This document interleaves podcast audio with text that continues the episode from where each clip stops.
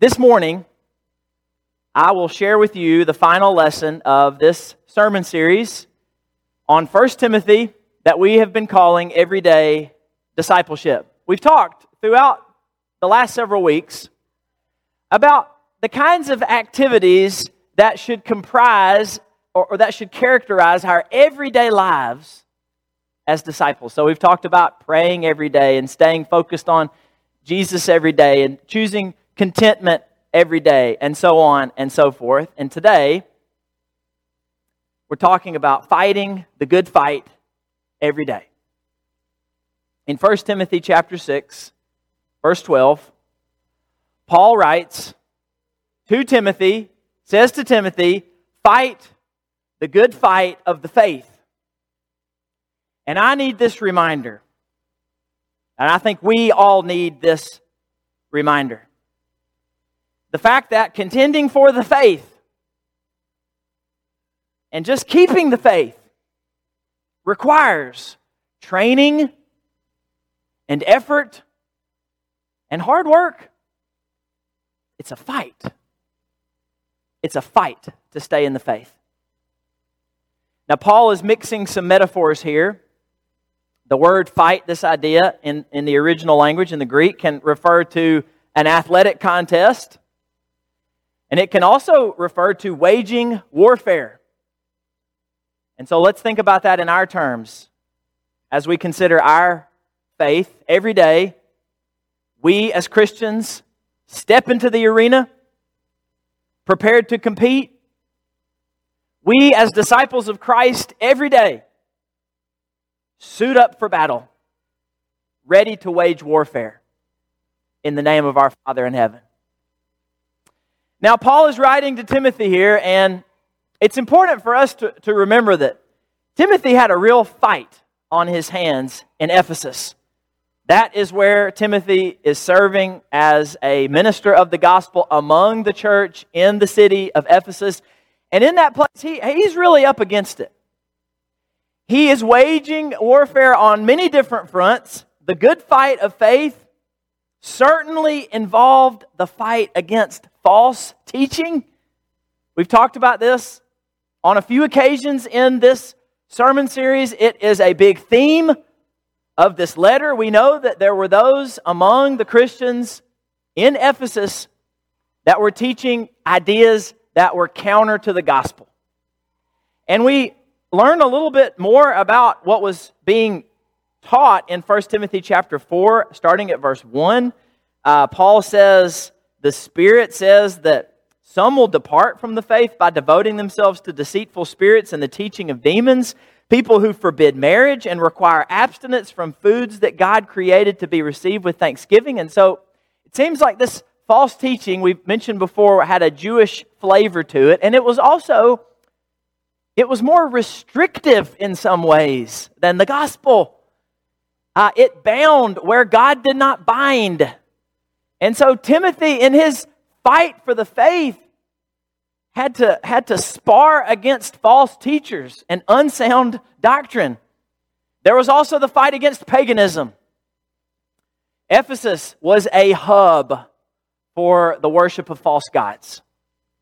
And we learn in Acts chapter 19 that when Paul first rolls into Ephesus, that one of the, the big problems that, that quickly developed after he arrived was the issue of the worship of, of Artemis, uh, who was one of the big goddesses in the ancient world. And in fact, Ephesus was the capital of, of the worship to this goddess. It was the home of the grand temple of Artemis, which was one of the seven ancient wonders of the world.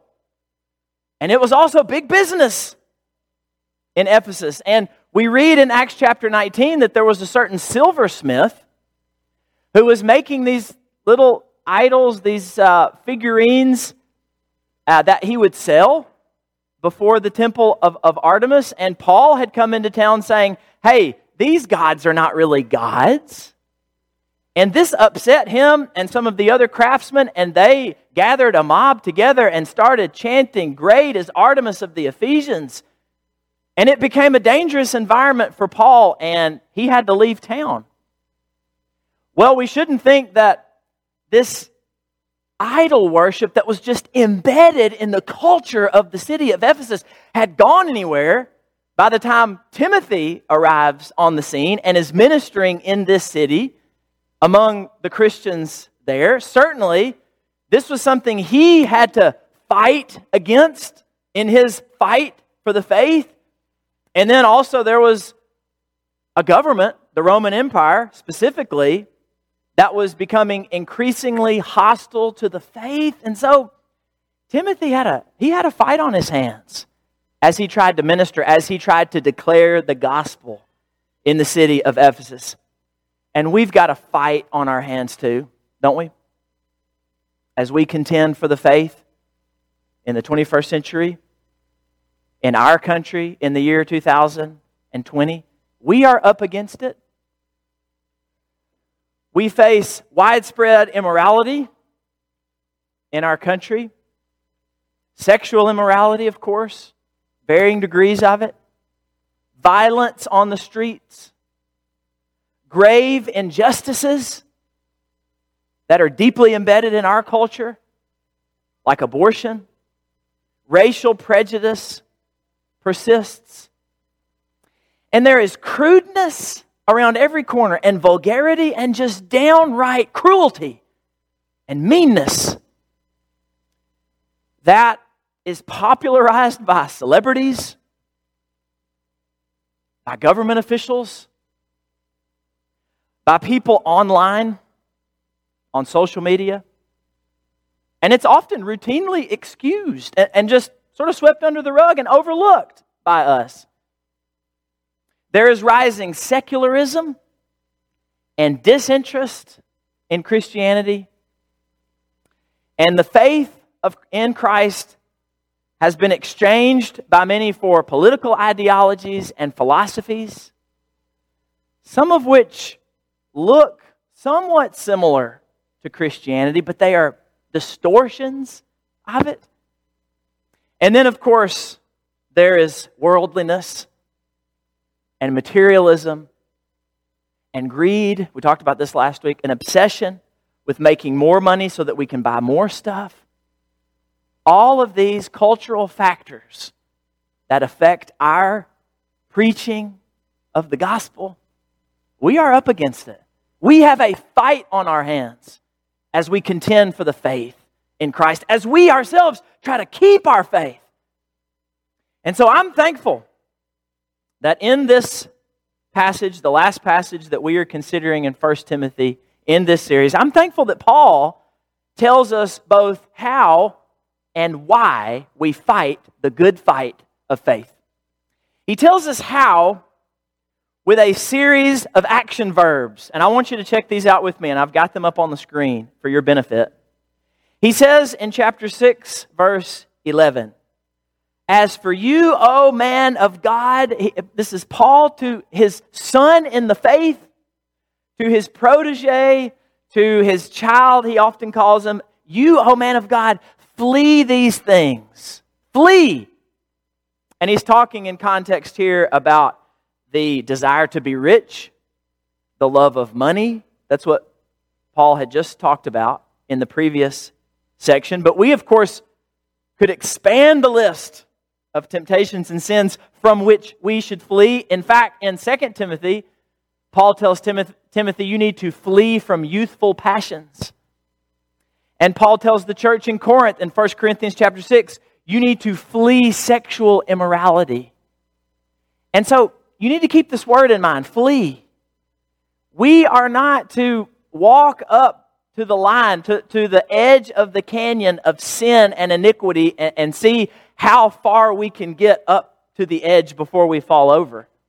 We are to run in the opposite direction. Sin and temptation are no joke. And it's not something to, to flirt with. It's not something to, you know, sort of view lightly or dabble in. Paul says, flee.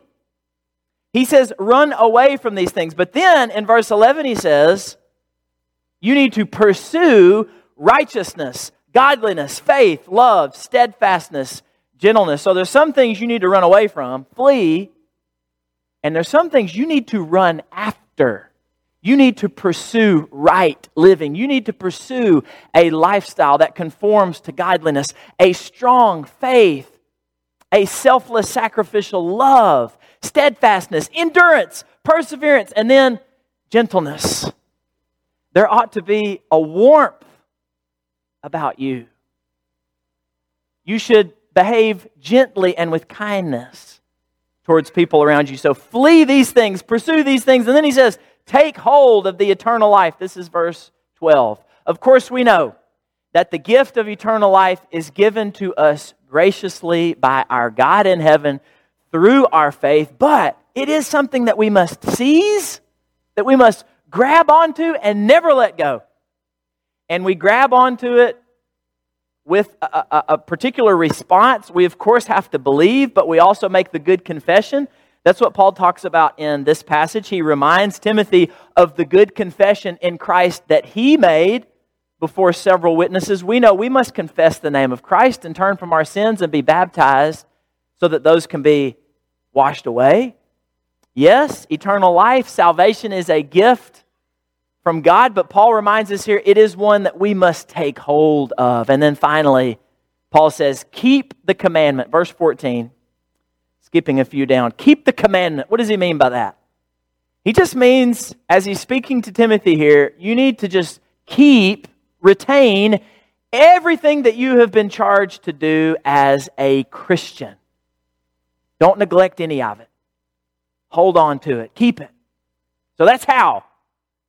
But he also tells us why, how we fight the good fight, and the reason that we continue to get up day in, day out, and keep fighting.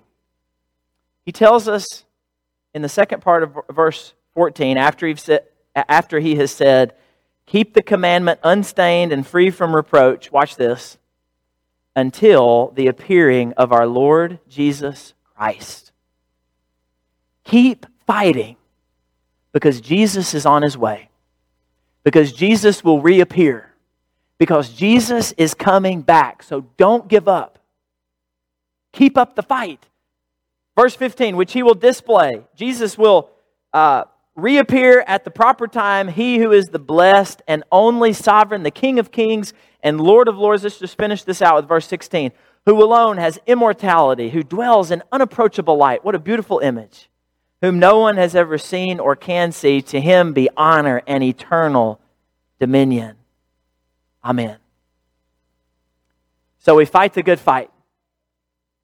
We flee from sin. We pursue righteousness and godliness and all the rest. We take hold of eternal life and we keep the commandment because we serve a glorious God who has in store for us a glorious future. As Paul said in Titus chapter 2, we wait for our blessed hope, the appearing of the glory of our great God and Savior, Jesus Christ. That's what we're waiting on. That's what we are eagerly anticipating. That's what we are fighting for. And so we get up every morning and we fight on. Not only against the external forces that challenge our faith, the ones that I mentioned earlier, the immorality and the violence and the crudeness and the secularism and the worldliness, all of that which runs counter to strong faith in Christ. Of course, we, we're waging the war on that front, but we are also every day we are fighting against ourselves. Are we not? We are fighting against discouragement. Listen, this is a daily battle for me,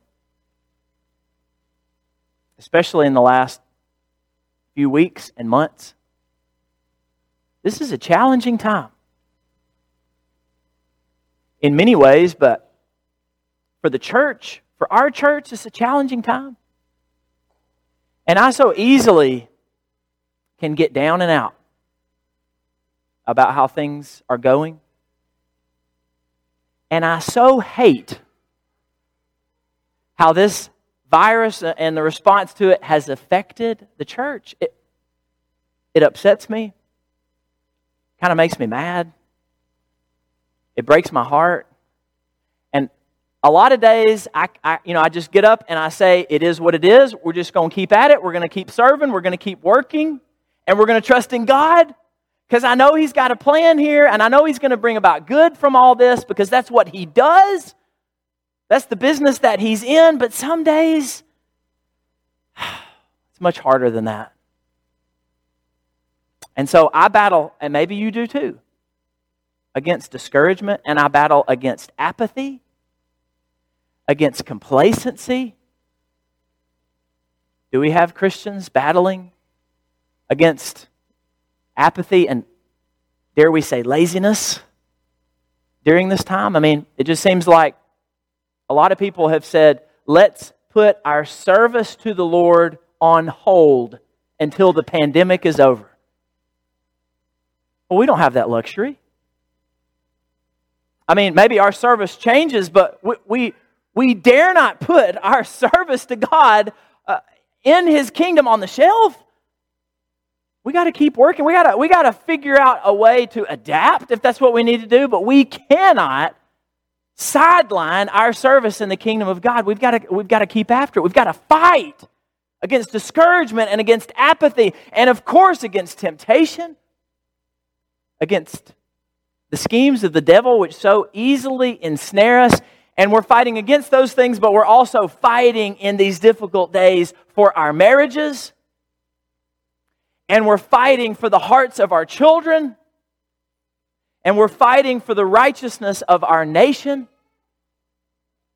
We cannot stop the fight. We cannot stop fighting. Every day, we've got to get up and don the full armor of God Ephesians chapter 6. And every day we've got to aim to be good soldiers for Christ. That's what Paul tells Timothy in 2 Timothy. And every day we've got to get up and run the race before us, Hebrews chapter 12. And every day we must put on our boxing gloves to spar with the evil one. I think the question that we need to ask ourselves is Am I still in the fight? I'm just afraid that some have left the fight. They've left the fight. I mean, look around. Where are some of the people who were with us faithfully in February of this year and before? Now, I know where some of them are. Some of them are elderly and they're concerned about the virus, and I understand that and I respect that. It's a, it's a tricky thing. And I'm not saying that church attendance is the only or, or true mark of faithfulness uh, uh, as a Christian, but it certainly is part of living a faithful life, is it not? Being committed to the assembling of the saints, this is important. So I hesitate to even talk about this because it is so tricky but I do worry that some people have hung up their boxing gloves, that some people have put their running shoes on the shelf, that some people have left their armor in the closet, that some people have laid down their weapons of war and they've given up the fight. And I hope they haven't given it up for good. I hope that in time they will decide to get back into the arena, to step back onto the battlefield. But I, I do worry I am concerned, but those of us who are here today and those of us uh, those of you who are listening to this sermon or watching it later, you need to ask yourself, am I still in the fight?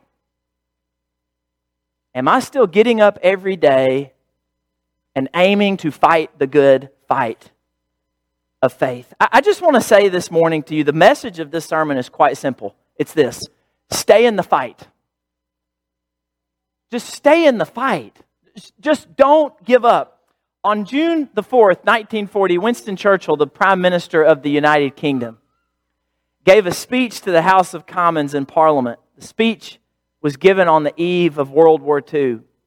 And it's come to be known as We Shall Fight on the Beaches. The nation and the world was entering into an extremely tumultuous season. This was about a year and a half before the United States would be drug into the Second World War after the attack on Pearl Harbor. There was to be great destruction and death in Britain and beyond. Nazi bombs would be dropped, and soldiers and civilians alike would be lost. The people would become hopeless, the world dark. And yet, listen to these lines from Winston Churchill's speech. He said this Even though large tracts of Europe and many old and famous states have fallen or may fall into the grip of the Gestapo and all the odious apparatus of Nazi rule, we shall not flag or fail. We shall go on to the end. We shall fight in France.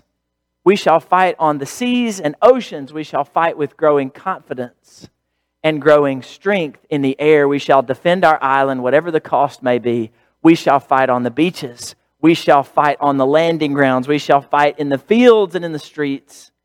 We shall fight in the hills. We shall never surrender.